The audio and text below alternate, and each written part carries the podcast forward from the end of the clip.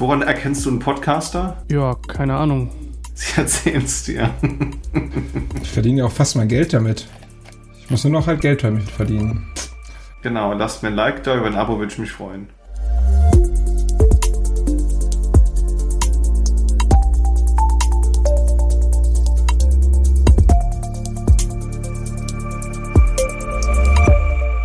Herzlich willkommen zur dritten Folge des Focus on DevOps Podcasts.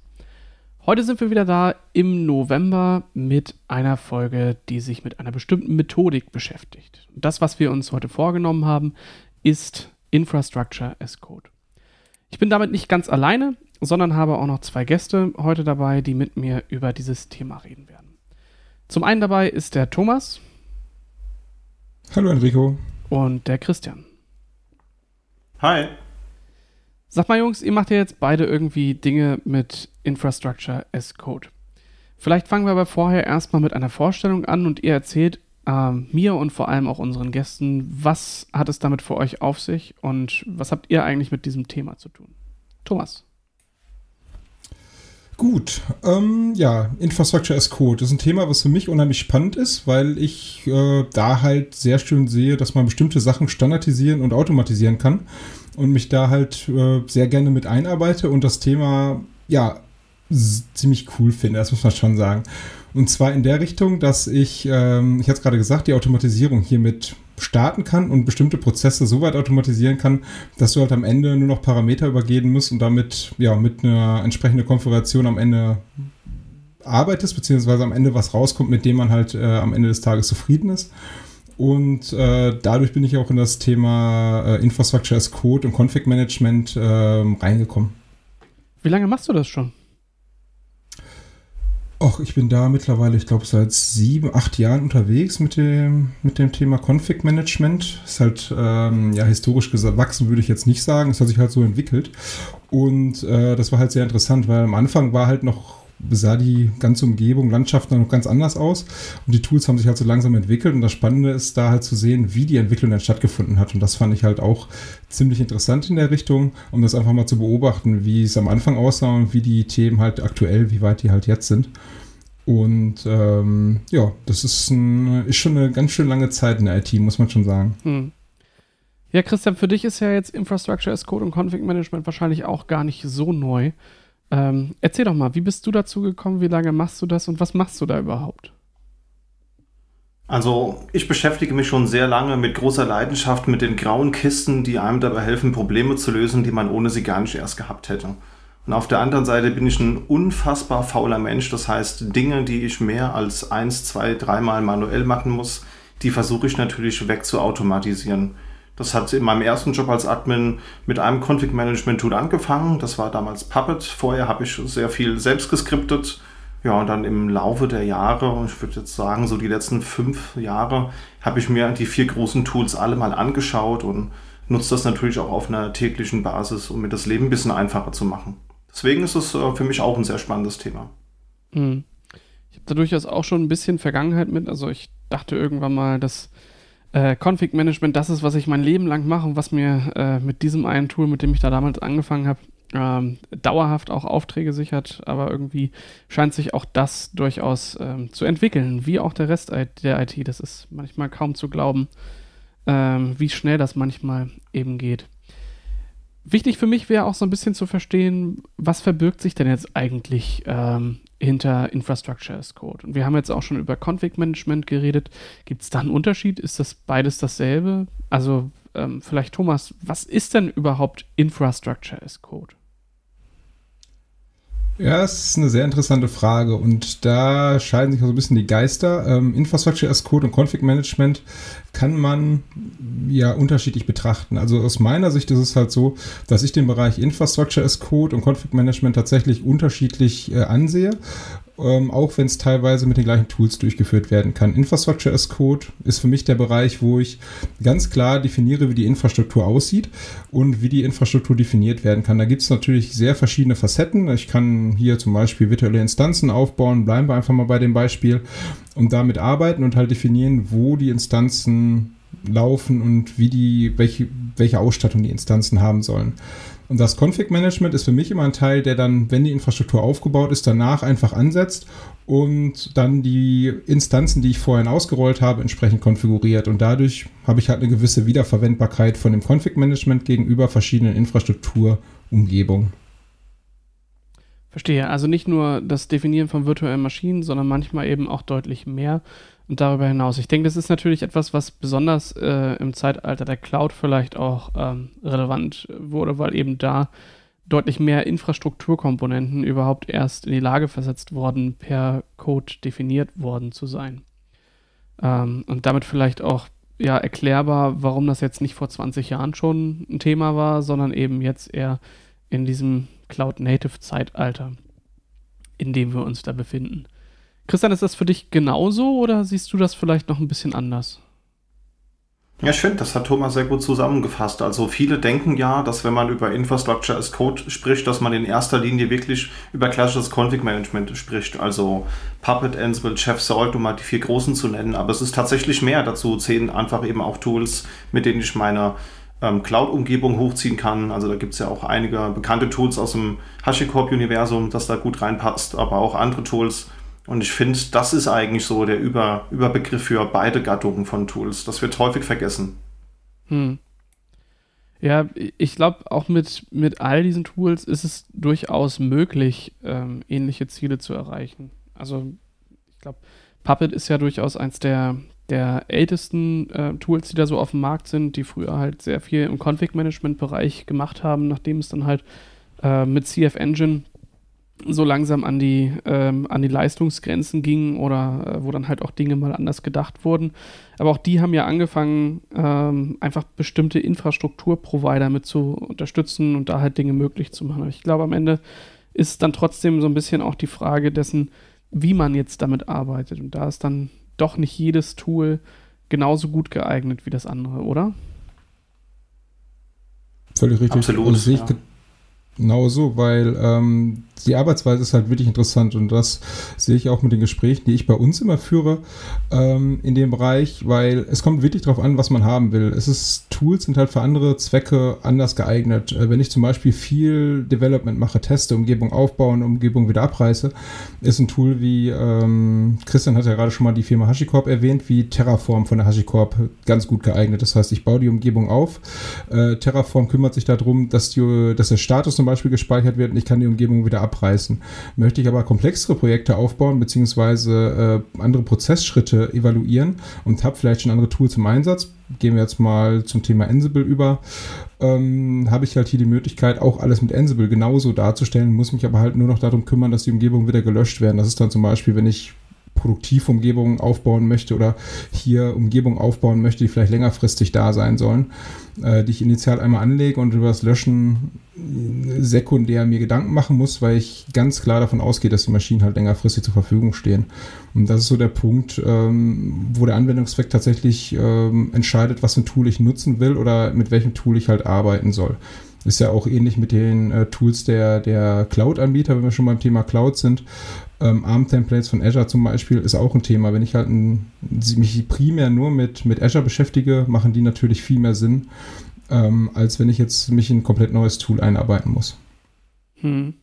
Ähm, es ist ja auch manchmal so, ich kenne das so aus meiner, aus meiner alten Vergangenheit äh, mit Puppet, da hat sich das manchmal einfach komisch angefühlt, Dinge so zu machen, wie ich sie halt gemacht habe. Und ich glaube, das gibt es auch hier, wenn man eben mit, mit Ansible ähm, tiefer in diesen Infrastructure as Code-Teil reingeht, dann aber irgendwie doch einen Job braucht, um äh, Dinge auch mal abzureißen, also einen Destroy-Job zu bauen.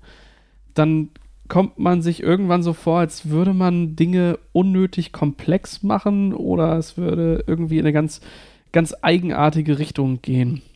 Christian, ist dir sowas auch schon mal passiert?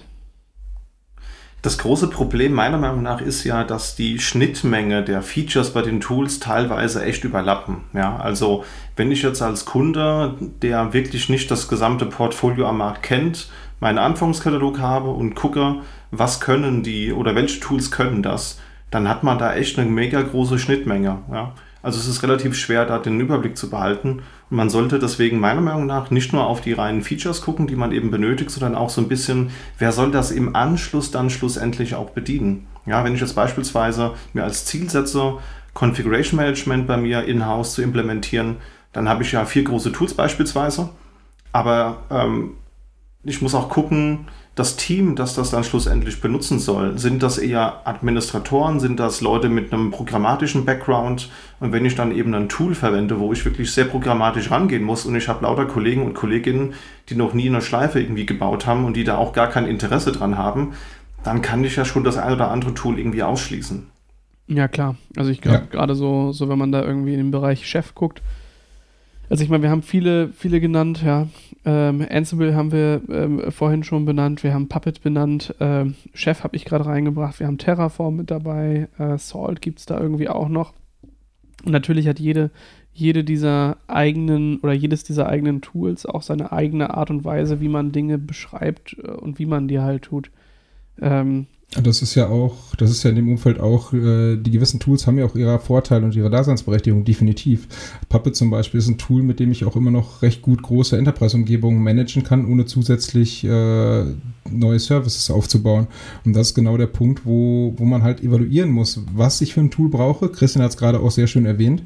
Ähm, und nachher gucken muss, wer denn diese ganze Umgebung pflegt. Das heißt, wenn ich jetzt eine ganze Umgebung zum Beispiel mit Puppet schon aufgebaut habe, ist es ja klar, dass ich jetzt nicht auf äh, von... jetzt auf gleich zum Beispiel auf, eine andere, auf ein anderes Config-Management-Tool setze, äh, nur weil es einfach hip ist, sondern ich habe halt meine Prozesse, damit ist halt relativ viel aufgebaut und ich erreiche meine Ziele dadurch.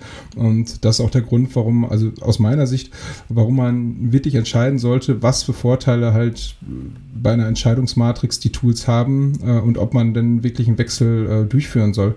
Weil äh, die Tools an sich sind sehr umfangreich. Wir haben es gerade auch schon erwähnt, die decken halt viel ähnliche äh, konzeptionelle Sachen ab oder Themen ab. Und ähm, das ist halt so ein bisschen das Problem. Es sind viele Sachen oder viele Tools, die halt ähnliche Funktionalitäten ausführen oder ähnliche Funktionalitäten haben. Und das ist so der, der, der Punkt, wo man halt gucken muss, was denn ähm, ja, für den Betrieb zum Beispiel wichtig ist. Das heißt, das Gesamtkonzept muss für so ein Tool halt entsprechend passen, damit das auch richtig funktioniert, damit man es auch richtig nutzen kann und auch die entsprechenden Vorteile davon ähm, rauszieht. Hm. Christian, mit was hast du eigentlich dabei angefangen, wenn es so rund um Config-Management und Infrastructure as Code geht? Das erste war tatsächlich Puppet, noch in der relativ alten Version drei punkt null damals. Das war dem geschuldet, dass ich zu dem Zeitpunkt als Linux- und Unix-Admin eine Migration auf den neuen Virtual Satellite sechs. noch was gemacht habe. Und da war am Anfang eine recht äh, fast schon altertümliche Version von Puppet mit dabei, die es dann eben galt zu benutzen. Und ja, das ist so fünf, sechs Jahre her. Und dann hatte ich dann im Anschluss, hatte ich mir mal Chef angeguckt im Rahmen von einem Projekt. Und später dann eben Salt und Ansible. Hattest du da damals eigentlich schon so einen äh, programmatischen Hintergrund eigentlich auch schon, dass du halt äh, durchaus auch Code geschrieben hast? Oder äh, war das für dich da völlig neu?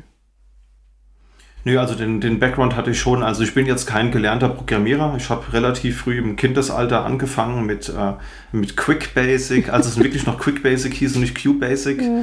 Habe dann mit Visual Basic weitergemacht, irgendwann mal Java und, und so weiter gemacht und schlussendlich bin ich dann bei Python gelandet und das ist jetzt auch so mein Daily Driver für alles Mögliche.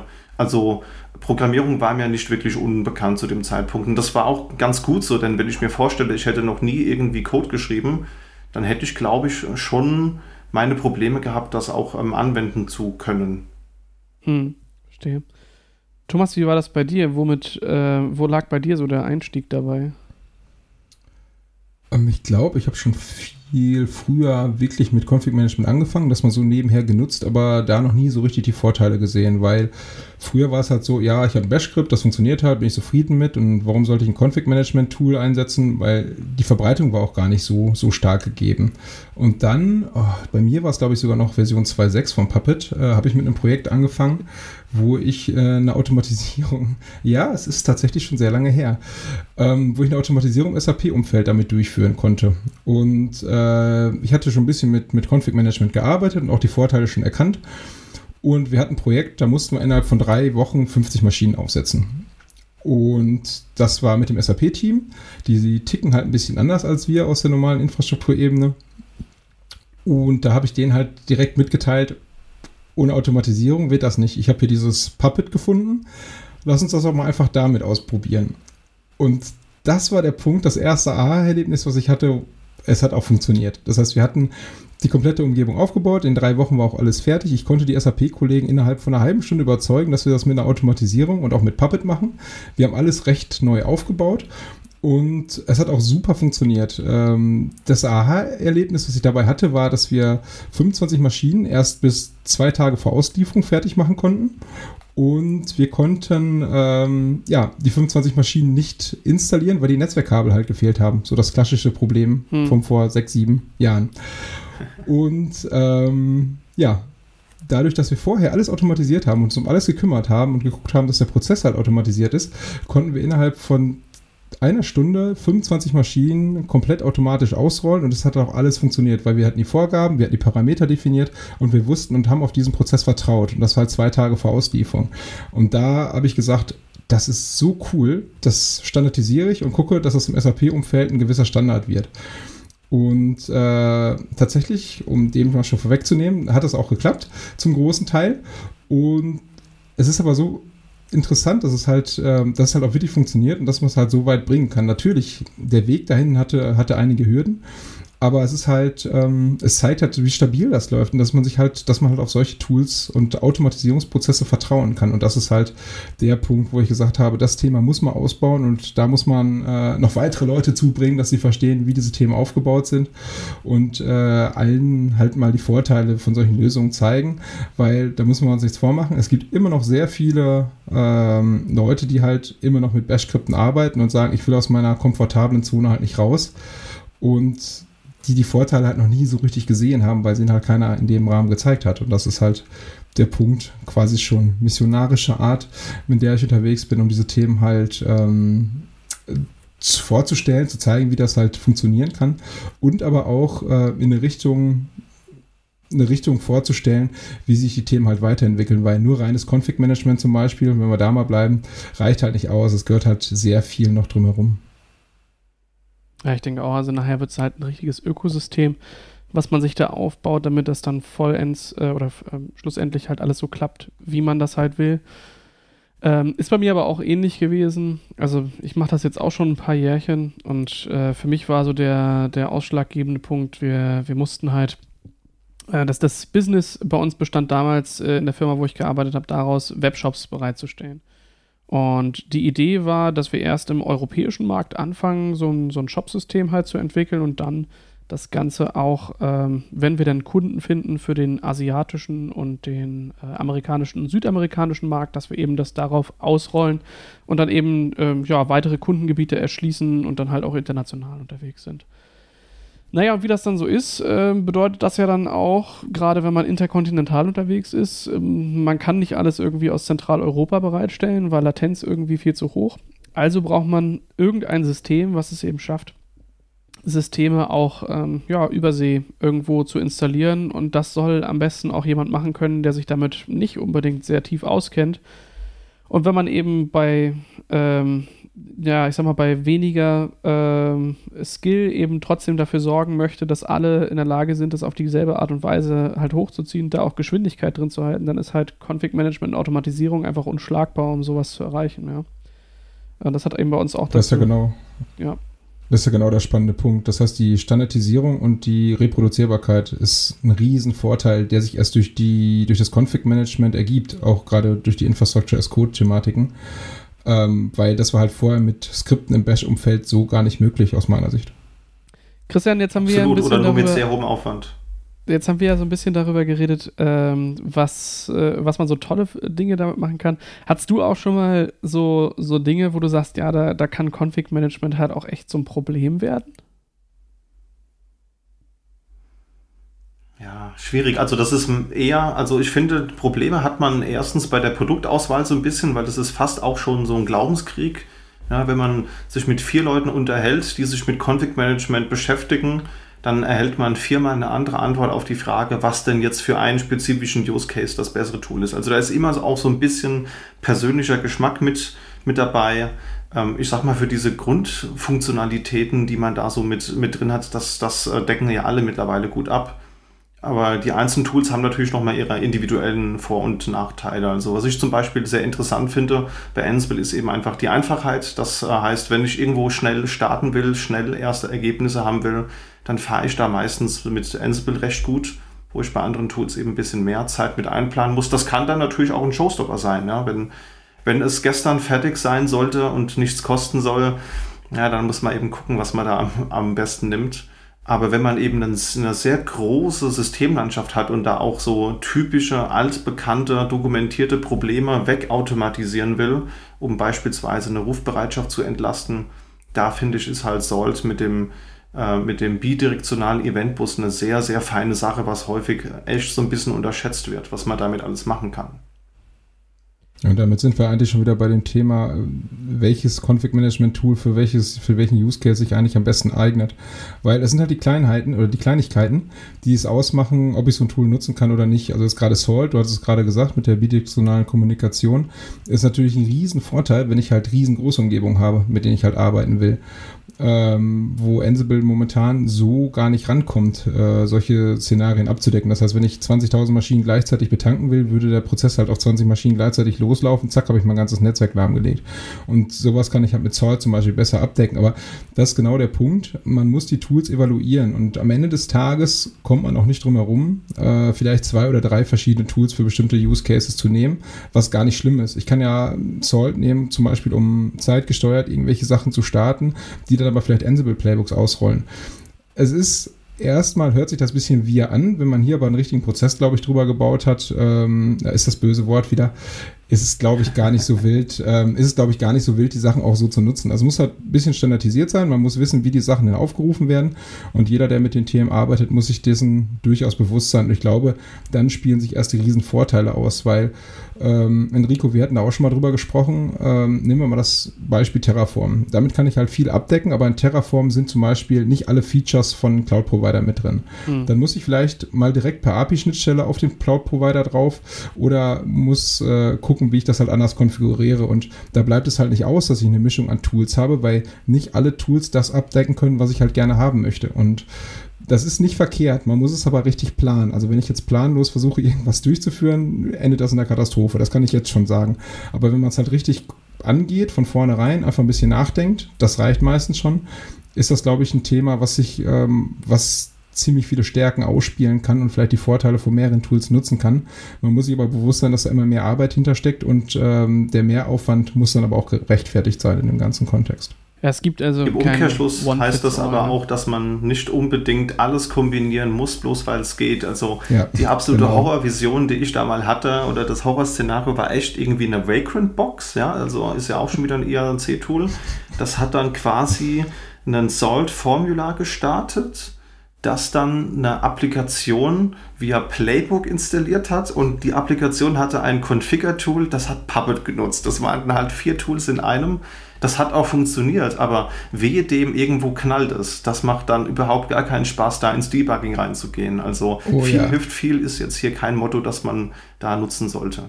Man muss es halt einfach halten, ne? Also wenn ich so ein komplexes Thema habe und jetzt stell dir mal vor, da setzt jemanden vor und da tritt ein Fehler auf. Du musst ja Erfahrung in allen Tools haben. Das ist ja quasi für uns schon fast unmöglich.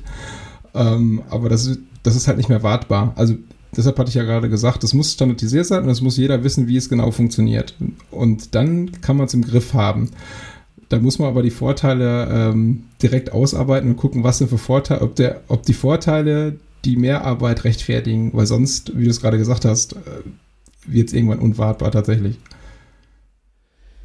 Jetzt sind wir ja hier in diesem DevOps-Format. Ähm, und was man sich gerade bei dem Thema, denke ich, auch immer mal wieder fragen kann, ist, äh, oder was ich mich dann halt frage, ist, was hat eigentlich dieser, dieser Config-Management-Part, ähm, der, oder das, was wir da halt mit Infrastructure as Code machen, was ja doch eher so Operations-lastiger ist, was hat das eigentlich mit DevOps zu tun? Brauche ich das da überhaupt? So, jetzt müssen wir nochmal vielleicht ganz klarstellen, welchen Bereich du meinst. Ähm, also, weil die Trennung ist halt, ich hatte es ja ganz am Anfang schon erwähnt, ähm, schwierig darzustellen. Also, ähm, einmal die Infrastruktur ist halt ein ganz anderes Thema als das Config-Management. Das haben wir gerade so ein bisschen mhm. verwischt in der Richtung. Ähm, wir sprechen jetzt erstmal äh, ja, über Infrastructure as Code und dann über das Config-Management. Nichtsdestotrotz ist der Weg, die beiden Tools zu nutzen, ähm, schon ähnlich. Das heißt, ich fange halt an, und das finde ich halt bei beiden Bereichen super cool, dass du halt anfängst, Umgebung zu verwalten, wenn wir jetzt bei dem Infrastructure-Code doch bleiben, wie bei der Entwicklung. Das heißt, ich definiere halt eine Umgebung, ich kann eine Umgebung ausrollen, ich habe einen bestimmten Status, äh, wo ich die Umgebung veröffentlichen kann und kann damit halt super arbeiten. Und damit komme ich halt in ein Thema, um die Infrastrukturen zu definieren, wie ich sie halt haben möchte, ähm, wie ich sie aus der Entwicklung kenne. Das muss Christian ja in dem Umfeld auch kennen, weil er sich schon ein bisschen länger mit der Entwicklung ähm, auseinandersetzt. Und dadurch habe ich halt ganz andere Vorteile. Und das ist auch, was ich vorhin schon mal kurz angedeutet habe, dass ich halt anfange, ähm, die Vorteile von Entwicklungstools zu nutzen. Das heißt Versionierung, mit der ich auf einmal arbeite, was vorher undenkbar war, äh, gerade in der klassischen Infrastruktur. Also ich habe eine Hardware, die kann ich ja nicht versionieren. Das ist ja quasi unmöglich. Äh, und das ist ja der, der Punkt, wo die Cloud-Möglichkeiten mit eingefügt worden oder eingeführt worden sind. Ein super Vorteil. Ähm, dann äh, Pipelines kann ich äh, hiermit erstellen. Auch Themen, die direkt aus der Entwicklung kommen. Und ähm, was ich immer gerne andeute, ist in dem Umfeld, dass wir halt Technologien aus dem DevOps-Umfeld nutzen, um gerade auch klassische Infrastrukturkollegen in diese Themen halt mit einzuführen und denen zu zeigen, welche Vorteile da drin sind. Und äh, Versionierung, Pipelining et cetera, das sind Themen. Christian, korrigiere mich, wenn ich da falsch liege, aber die, das sind die ähm, Hauptbestandteile von, von der Entwicklungsumgebung oder von Entwicklung, also von der Softwareentwicklung. Absolut. Und ich finde, das ist halt auch kulturell eine sehr feine Sache, weil früher war es ja so, ähm, also mir kommt es so ein bisschen noch bekannt vor, dass früher Entwickler, Administratoren oder Operator, wie sie ja manchmal stolz sagen, dass sie eigentlich früher Operator waren, da hat man sich halt eben nicht verstanden. A wusste nicht, was B gemacht hat. Der Entwickler wollte immer den coolen, hippen Kram haben. Der Admin wollte den Entwickler immer beschränken, weil er was Stabiles wollte. Man hat sich zwischenmenschlich oftmals nicht verstanden. Man hat sich technisch nicht verstanden. Und dadurch, dass man jetzt das gleiche Tooling hat, ja, hat man einmal schon mal eine Basis. Man, man hat das äh, gleiche Framework, das man nutzt. Man versteht die Prozesse des anderen. Und die Zeiten sind auch schlussweg einfach rum, wo man gesagt hat, man hat am Release Day eine Version eins Punkt null, die ist stabil, die hat alle Funktionen. Ja, das ist ja, man kauft sich heute ein Handy und die Hardwarekarten schon am Release Day mehr, als die Software hergibt. Ja, also, und das ist auch, das ist auch im Config-Management ja häufig so, dass man einfach da Dinge einfach noch nachschieben muss, weil es eben schnell und gestern fertig sein soll. Und das passt halt wunderbar in diesen DevOps-Zyklus mit rein, dass man dieses kontinuierliche immer wieder verbessern, nochmal eine neue Runde drehen, nochmal was optimieren. Das passt da meines Erachtens nach super rein und Grundlage ist dafür natürlich eine, eine adäquate Versionierung. Das ist richtig. Und das ist das, was ich beim Config-Management auch so schätze. Also der Punkt ist, das Config-Management ist ja so erfolgreich geworden, weil ich halt die Trennung zwischen dem Doing und der, ähm, der Definition habe. Das ist ja mit einem Bash-Skript, äh, wir hatten es ja schon ein, zwei Mal erwähnt, halt ein ganz anderes Thema gewesen. Als ich früher ein Bash-Skript geschri- geschrieben habe, das konnte man auch versionieren, das konnte man auch in Pipeline stecken, hatte ich aber die Vorteile nicht, die ich aktuell habe, weil äh, nehmen wir mal die Config-Management-Tools, um jetzt bei dem Thema mal hängen zu bleiben.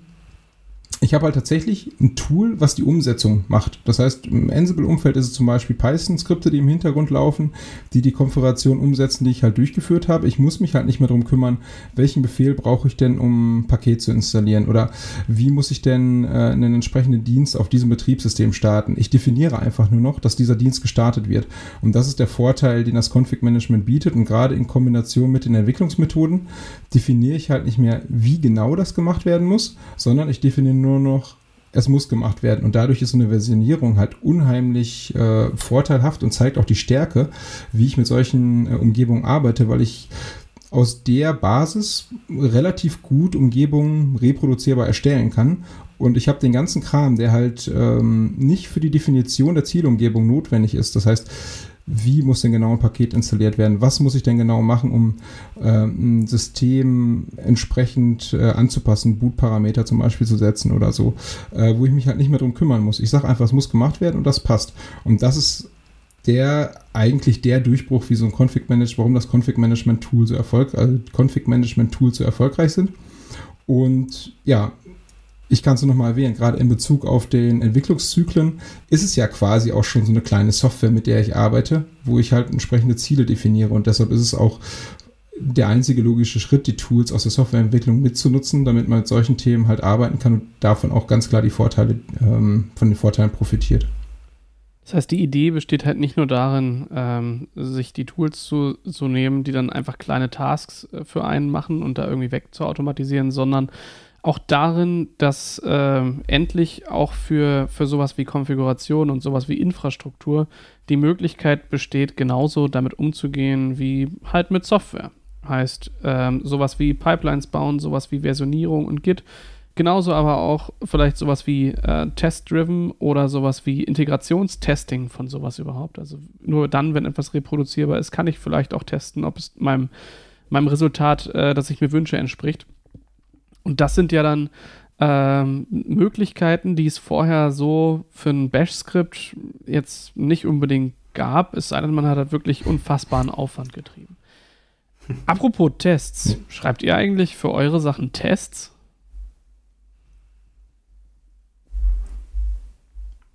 Naja, also ich bin ja der Meinung, man hat immer zwei Optionen. Entweder man macht es schnell oder man macht es ordentlich. Ja? Und ähm, da bin ich, also ich lege da immer sehr viel Wert drauf. Ich nehme mir auch die Zeit.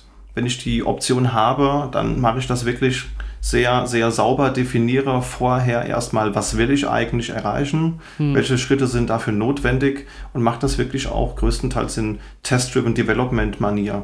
Weil ganz ehrlich, machen wir uns nichts vor. Ähm, man, man kennt das ja, man, man hat irgendeine Idee, man will da schnell was bauen, schreibt sich ein Playbook, schreibt sich eine Rolle oder irgendein Modul und merkt dann vielleicht nach ähm, zwei, drei Tagen, wenn es halt doch ein bisschen größer geworden ist, dass man irgendwo bei den Tests halt geschlampt hat, ja. Weil ist ja auch klar, wenn ich irgendwo ein Feature nicht fertig bekommen habe oder das läuft nicht so, wie es sein soll, wenn ich keinen Test schreibe, dann weiß es auch keiner. Ist natürlich auch komfortabel, ja. Aber wenn man es halt ordentlich machen will, dann nimmt man halt eben sich dann schon die Zeit dafür. Dann, dann man hat natürlich immer so ein bisschen die Diskussion, wenn man sich jetzt im Kundenprojekt da jetzt bewegt, wie viel Aufwand ist denn da jetzt mehr vonnöten? Aber ich habe gemerkt, Ähm, ja, es ist ein bisschen mehr Zeit, die man im Vorfeld dafür investieren muss, um das alles eben schön sauber durchzuplanen. Aber das lohnt sich, weil die Wahrscheinlichkeit, dass ich im Nachgang nochmal groß das Ruder umreißen muss und jetzt grobe ähm, Konstrukte einreißen und neu bauen muss, die ist dann halt deutlich geringer. Also das ist auch immer so die, meine Argumentationskette und damit bin ich bisher ganz gut gefahren. Aber wo du gerade den Begriff äh, einreißen sagst, genau das ist ja der Vorteil, den wir dadurch haben. Das heißt, dadurch, dass die Tests gefahren werden oder ich Tests in das ganze, ähm, in die ganze Entwicklung der Infrastruktur reinbringe, äh, habe ich halt auch den riesen Vorteil, dass ich äh, Umgebungen immer reproduzierbar wieder aufbauen kann. Das heißt, wenn ich mal was teste, kann ich eine Umgebung eins zu eins so aufbauen, wie die in der Produktivumgebung ist. Gerade auch in Cloud-Umgebung ist das ganz praktisch. Und kann da entsprechende ähm, Tests auch zum großen Teil automatisieren, ohne überhaupt an eine richtige Umgebung, an die richtige Umgebung ranzugehen. Und das ist halt äh, auch äh, ein Riesenvorteil von, die erst wirklich mit den Szenarien, die wir gerade beschrieben haben, tatsächlich ähm, ja, realisierbar sind. Und das ist auch ein Punkt, der, der die weitere Entwicklung von solchen Umgebungen halt nochmal wesentlich interessanter macht. Ja.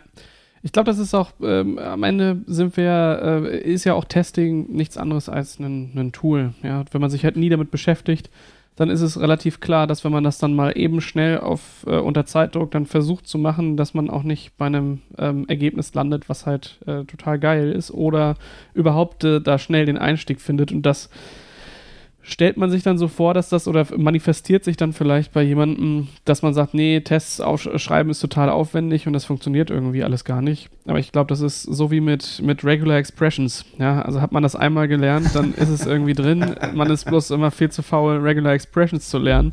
Denkt sich aber auch, würde ich mal Regular Expressions lernen, dann würde ich das alles irgendwie viel besser hinkriegen, wofür ich mir hier schon wieder im Regex-Editor total einen abbreche. Ja. Also stimmt. Der Unterschied ist, ist nur da, so nach dem Unit-Testing-Framework kannst du schnell googeln, nach einem regulären Ausdruck wird es dann schon schwieriger. Da gibt es zwar viele Seiten, aber trotzdem ist der W T F-Moment dann doch deutlich ausgeprägter als beim Unit-Test. Das wäre vielleicht mal eine Möglichkeit. Vielleicht sollten wir mal mit, mit Leuten, die so K Is bauen, darüber reden, dass es endlich mal eine ordentliche K I gibt, der man per Sprache sagt, welchen String man davon haben will und die baut dann die Regular Expression. Fände ich gut. Würde ich sofort unterstützen. Ja, vielleicht gibt es das auch schon. Wenn es das schon gibt und ihr das kennt, podcast at s v a punkt d e, da könnt ihr uns das erzählen. Ähm, also, Ähm, auf jeden Fall ist das dann halt auch eine, eine, eine interessante ähm, Nebeneffekt, dass man eben, wenn man solche Tools nutzt, eben auch die Methodiken verwenden kann, die halt ja unter Entwicklern schon seit ähm, gefühlt zwanzig Jahren Teil der, der Praxis halt sind. Also Test-Driven ist, glaube ich, kein Konzept, was, was so total neu ist. Äh, genauso sowas wie Integrationstesting oder halt mal eine Pipeline zu bauen, ist jetzt auch nicht ultra neu. Ähm, interessant wird es dann ja auch noch, wenn man dann Richtung ähm, Analyse geht. Also es gibt ja durchaus auch Tools, ähm, die es einem erlauben, die Qualität von dem, was man denn da tut, auseinanderzunehmen. Ähm, nutzt ihr sowas eigentlich in der Praxis? Also ich bin der Meinung, wenn es irgendwo Linter gibt, dann sollte man den nehmen. Also ich gehe sogar so weit, dass ich für Markdown-Content einen Linter-Plugin für Visual Studio Code habe, dass man sogar den Markdown-Code so optimiert, dass er wirklich geil aussieht und auch funktioniert. Also, ähm, ja, also Spaß beiseite. Also wenn es irgendwo einen Linter ein Tool für, für gibt, dann bin ich schon ein Freund davon, das auch einzusetzen. Das heißt, wenn ich irgendwie Python-Code nutze, dann habe ich da PyLint. Äh, es gibt für, für Salt-Code gibt's was, es gibt für, für YAML was, für Markdown. Und äh, wenn ich irgendwo eine Pipeline baue, dann habe ich immer eine extra Stage, die halt eben, bevor die Unit-Tests durchlaufen, mir auch nochmal sagt, wie gut ist denn der Code eigentlich? Weil häufig ist es so, wenn man irgendwo Legacy-Kram sich aus dem Netz kopiert, und teilweise findet man auch echt in Produktdokumentationen von aktuellen Versionen wirklich Code, der Legacy ist, dann, dann zieht sich das ja immer, immer weiter durch. Ja, dann habe ich Code, der halt eben nicht State of the Art ist. Und in einem halben Jahr ist es halt eben nicht nur noch eine Warnung, sondern dann habe ich wirklich einen, einen Syntaxfehler vielleicht drin, wenn irgendwas entfernt wurde, was ich da referenziere. Und das ist halt schon gut, wenn man das möglichst äh, früh am Anfang weiß. Deswegen sollte man das meiner Meinung nach immer sofern möglich nutzen. Egal, was es für eine Sprache oder für ein Format ist. Definitiv. Und gerade auch, äh, wenn du mit mehreren Leuten an einem Projekt zusammenarbeitest, hilft es ja auch weiter. Das heißt, äh, dass jeder weiß, wie die Umgebungen aufgebaut sind. Das alleine reicht nicht aus. Das mussten wir auch schon mal schmerzhaft erfahren. Äh, du musst natürlich auch immer noch mal Konzepte haben, wie du die Lösung aufbaust, dass da mehrere Leute mit dran arbeiten können. Da hilft das beste Linting nichts. Äh, wenn du ähm, mit mehreren Leuten an verschiedenen Dateien arbeitest, die irgendwie ähm, inkompatibel zueinander sind. Aber Ähm, der Punkt ist, du hast erstmal eine Basis, mit der du recht gut äh, arbeiten kannst und jeder weiß, wenn ich das jetzt so mache, können es die anderen eigentlich erstmal lesen. Und da sind wir auch schon beim nächsten Punkt, dass man ähm, gucken muss, ja, wie, wie gerade schon erwähnt, dass man sich auf ein Format einigt, wenn man mit mehreren Leuten an so einem Projekt arbeitet, äh, wie denn welche Sachen aussehen. Aber dann sind wir auch wieder beim Thema Dokumentation, Markdown, du hast es gerade erwähnt, äh, wie denn solche Projekte aufgebaut sind. Das ist jetzt die Frage, wie tief man mit reingeht. Ich hatte es ja vorhin schon erwähnt, ich hatte die Ansible Playbooks entwickelt, äh, die aktuell von der Red Hat sogar unterstützt werden, um S A P-Installation, S A P HANA-Installation durchzuführen.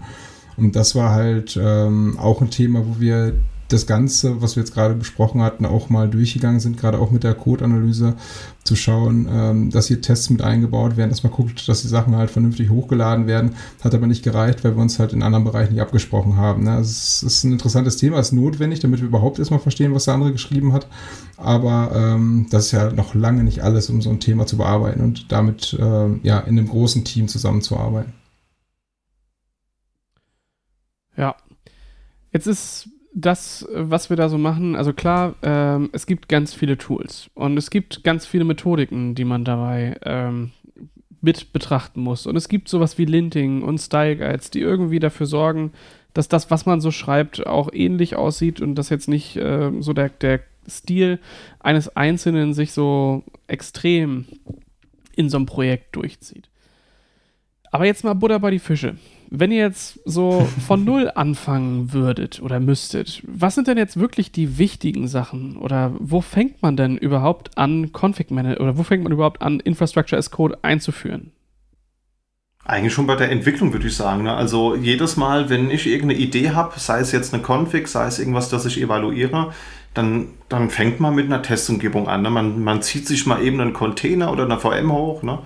Und da fängt es eigentlich schon an. Also bevor ich mir irgendwas in der Produktion anschaue, habe ich erstmal lokal mittels Vagrant irgendwo eine Spielumgebung auf irgendeinem Notebook und gucke halt da, dass ich das möglichst ähm, reproduzierbar direkt schon umsetze. Also halt eben nicht manuell eine V M hochziehe, manuell meine Pakete installiere, sondern man schreibt sich schnell irgendwie einen, eine Ansible-Rolle oder schnell ein Playbook, dass das dann eben auch nachvollziehbar mehr installiert.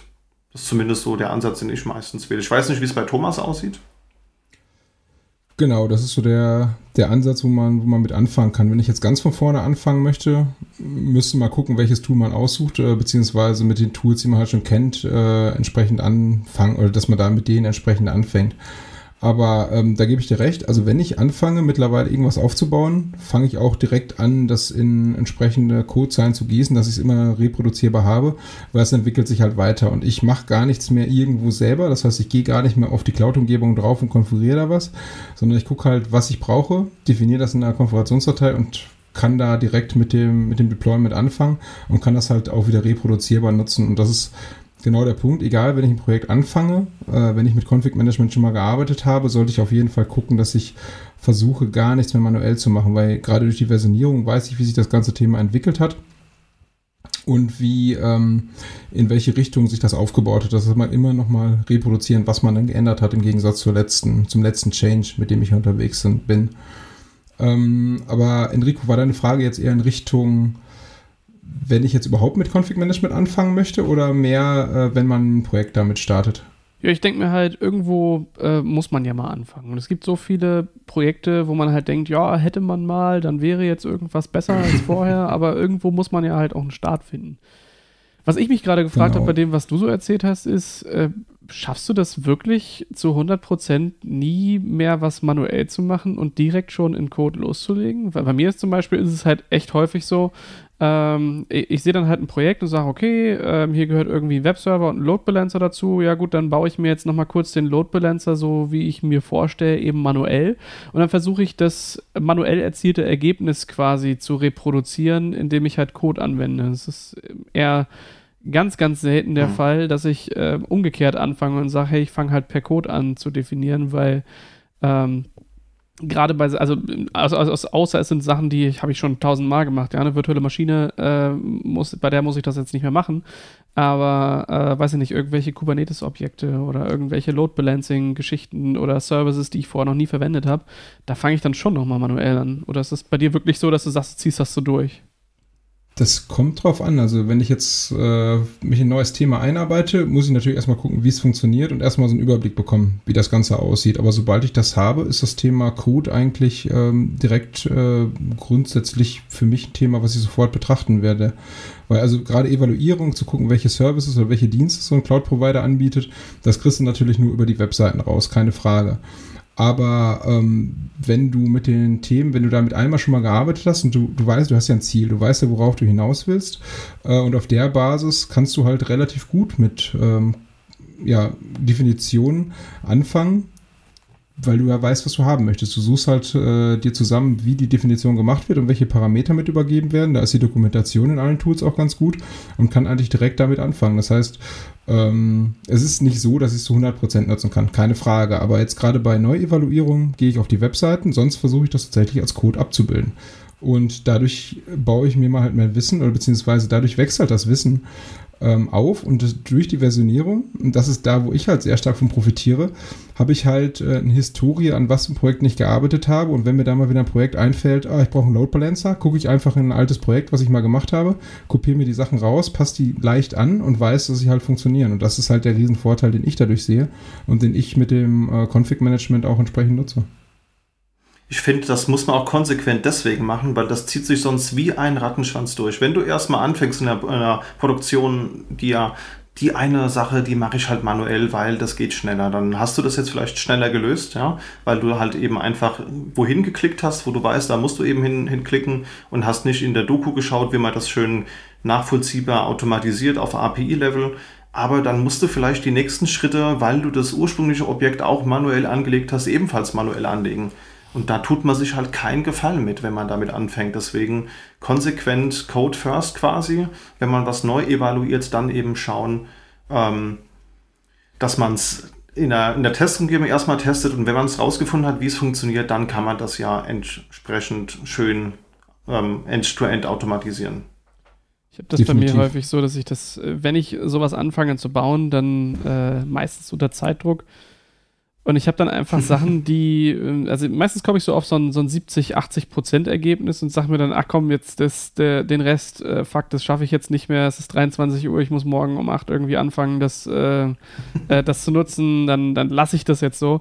Und ich glaube, ich, glaub, ich brauche auch manchmal einfach wieder dieses Gefühl zurück, dass ich sage, oh Gott, ey, jetzt das zwanzigste Mal S S H-Keys generiert, geh mir weg, ich, ich mache das jetzt, ich automatisiere das jetzt weg.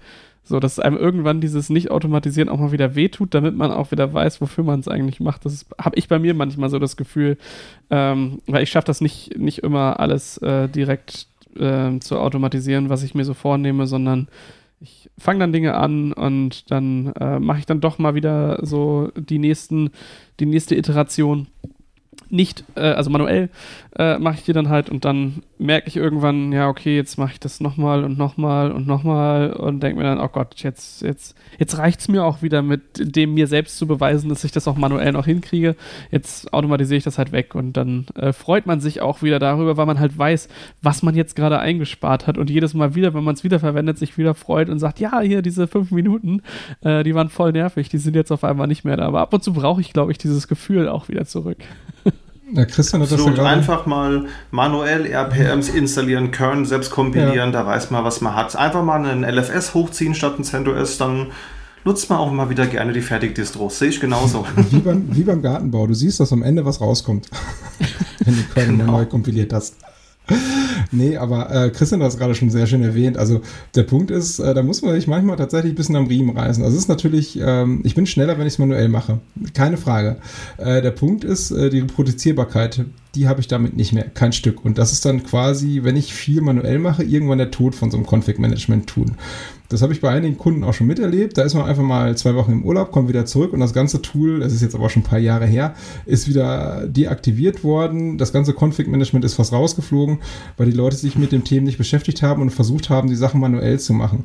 Und das ist genau der Punkt. Das heißt, man muss jeden abholen, wenn man solche Tools mit einführt und man muss ihnen halt einen einfachen Einstieg geben und da sind wir gerade intern dabei, genau so ein Thema zu evaluieren. Das heißt, so ein betreutes Config-Management, ähm, eine betreute Config-Management-Einführung ähm, anzubieten, weil äh, es sind häufig immer die gleichen Methoden beziehungsweise die gleichen Tools, in die man, äh, die man benötigt oder in die man ähm, reinstolpert. Das heißt, ich fange zum Beispiel mit Config-Management an, hab, äh, bleiben wir beim Ansible-Beispiel, eine Ansible-Playbook, kann das ausrollen, alles gut. Und das wächst halt. Ich brauche halt zwanzig Ansible-Playbooks. Dann muss ich irgendwie gucken, wie ich meine Hosts verwalte und so weiter und so fort. Und so entwickeln sich die Tools von dem Config-Management, wenn ich das Ganze halt von vornherein äh, automatisch halt äh, automatisiere und keine manuellen Schritte mehr mit reinbringe. Und dann sind die Tools aber immer die gleichen, die dann im Einsatz sind. Das heißt, ähm, ich habe es gerade erwähnt, Config-Management, dann ein Tool, das das Config-Management ein bisschen verwaltet, ein Pipeline-Thema et cetera. Und dadurch ist es halt ganz gut. Da muss man sich aber, wie gesagt, am Riemen reißen und gucken, dass man die ganzen, ähm, die ganzen Themen auch wirklich automatisiert darstellt. Weil sobald ich Ich, äh, anfange manuell auf dem System zu arbeiten, ist das, sind die Vorteile, die man dadurch hat, komplett im Eimer. Und äh, das Risiko ist halt viel zu groß, weil wenn ich einmal einen S S H-Befehl irgendwo ausführe, manuell, auf einem System, was ich mit einer automatischen, mit einem automatischen Prozess ähm, aufgebaut habe, kann ich das nicht mehr wieder reproduzieren, was ich da getan habe. Und das ist der, ähm, das ist der Riesennachteil, den ich halt sehe, wenn ich manuell auf dem System irgendwie versuche rumzuarbeiten. Natürlich, ich kenne auch die, die Praxis, wie das ganze Thema aussieht, dass schnell Probleme gelöst werden müssen. Ähm, ist es teilweise schneller, aber wenn man äh, den ganzen Prozess betrachtet und sagt, ich möchte die Automatisierung halt auch als Standardisierung nutzen, Ähm, sind manuelle Befehle der Tod. Das heißt, die dürfen eigentlich gar nicht mehr benutzt werden und die dürfen halt nur noch auf Testumgebung evaluiert werden. Das ist ja das, was ich am Anfang auch gesagt habe. Wenn ich Themen evaluiere, teste, alles gut, aber sobald ich das ähm, weitestgehend ähm, automatisiert habe oder eine Automatisierung einsetze, darf, darf eigentlich nichts mehr manuell gemacht werden, weil das irgendwann stolperst du wieder drüber. Und wenn es irgendwann in zwei, drei Jahren ist, wenn du versuchst, was aufzubauen, zu reproduzieren und dich wunderst, dass die Systeme halt unterschiedlich aussehen. Hm. Ja, es ist dann die Frage wahrscheinlich gar nicht mehr so, so technologisch, wo fange ich an, mit welchem Quick-Start-Guide geht es denn jetzt eigentlich los, sondern vielmehr, wie fange ich an? Zu schauen, ja. dass eine Strategie da ist, zu schauen, dass die Leute, für die das relevant ist, mit abgeholt werden. Zu schauen, dass man auch sich überlegt, gemeinsam in welche Richtung das gehen soll und sich dann aber auch daran hält. Also eine eine gemeinsame ordentliche Strategie darüber, ob und wie man das einführt, ist dann da deutlich wichtiger, als dass sich äh, alle jetzt irgendwie äh, jeder ein Tool nimmt und damit halt anfängt. Das ist, äh, ist dann wahrscheinlich eher schwierig. Also klar, man kann das tun, man kann halt anfangen und sagen, hey, ich fange jetzt mal mit Ansible an oder ich nehme jetzt hier dieses Terraform oder Puppet oder Salt oder Chef oder C F Engine. C F Engine. Genau. Oder was auch immer. Äh, oder halt auch das Cobol. Aber ähm, d- am Ende ist es dann schon wichtig, irgendwie gemeinsam sich auf das zu einigen, was es denn halt wird, dann zu gucken, mit welcher Strategie man da halt äh, rangeht und vielleicht auch zu gucken, wo ist denn das Ende davon? Ja, man kann ja anfangen und sagen, hey, der, die Basis ist, wir machen sämtliche Pakete, die installiert werden und sämtliche Netzwerkkonfigurationen und so damit. Aber alles, was darüber hinausgeht, lassen wir erstmal weg und dann weiß jeder, wo es, äh, wo es startet und wo es dann vielleicht auch endet, ähm, damit man sich auch nicht auf, auf die hundert Prozent vielleicht ähm, äh, direkt committen muss, was dann auch einfach schwierig ist, ne? Ja, definitiv. Und das ist ja das Schöne. Absolut, also wir haben ja, genau. Also das Schöne ist, dass wir haben, wir haben die Erfahrung und wir können ja auch direkt sagen, wie es nicht geht, weil wir das alle wahrscheinlich schon mal mit durchgemacht haben. Ähm, und das ist ja das, das Interessante dabei. Also das heißt, wir sind ja in den Themen auch schon sehr lange drin und das ist halt ein Punkt, äh, der halt spannend wird, ähm, weil äh, wie es nicht geht, ist auch sehr viel Erfahrung, die man so sammelt. Ich hatte es ja gerade schon erwähnt, mit der einen Umgebung, wo alles wieder zurückgebaut wurde, lag zum Beispiel daran, dass nicht alle Leute abgeholt worden sind. Der andere Punkt ist allerdings, äh, um nochmal um auf die manuelle Arbeit mit zurückzukommen, ähm, ich habe halt den Vorteil durch die Automatisierung, wenn ich da halt weiter dran bin, dass ich irgendwann einen Zustand erreiche, wo ich sagen kann, entweder es läuft alles oder gar nichts. Das hört sich erstmal schlimm an, wenn man so in einer ganz, ganz klassischen Welt le- lebt. Aber ich habe dadurch den Vorteil, dass ich weiß, wenn ich irgendwo einen Fehler gebaut habe, ist auf allen Systemen und nicht nur auf einzelnen. Und dadurch weiß ich halt auch, wie solche Umgebungen aufgebaut sind, beziehungsweise weiß, wo die Fehler liegen können und kann sowas halt viel besser reproduzieren.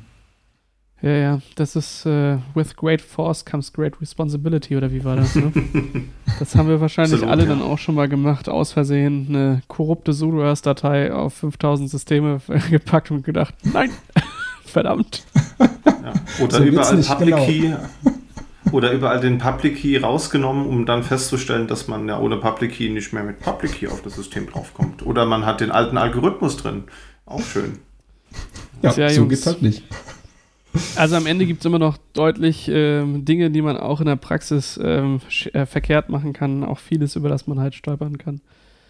Ich fand's toll, mit euch darüber zu reden. Ähm, ich hoffe, der ein oder andere hat da einen Punkt gefunden, an dem er vielleicht starten kann. Es gibt also nicht das eine Tool, was irgendwie alles kann, ähm, sondern man sollte sich eher einig werden, was man überhaupt will und damit seinen Anforderungen vielleicht kleinere Grüppchen bilden, damit Dinge evaluieren und dann Stück für Stück starten und ja, das Ganze hat dann äh, besonders seinen Charme, wenn man eben nicht nur die äh, Ops-Seite der Medaille betrachtet, sondern eben auch guckt, was sind denn jetzt so die Dinge, die in der Entwicklung gang und gäbe sind, ähm, weil da kann man wirklich bahnbrechend Dinge neu kombinieren und nutzen, so wie man sie vorher noch nie äh, für klassische Infrastruktur halt gesehen hat. Und dann, glaube ich, kommen wir an einen Punkt, wo es wo es richtig Spaß macht und wo noch richtig, richtig viel zu holen ist.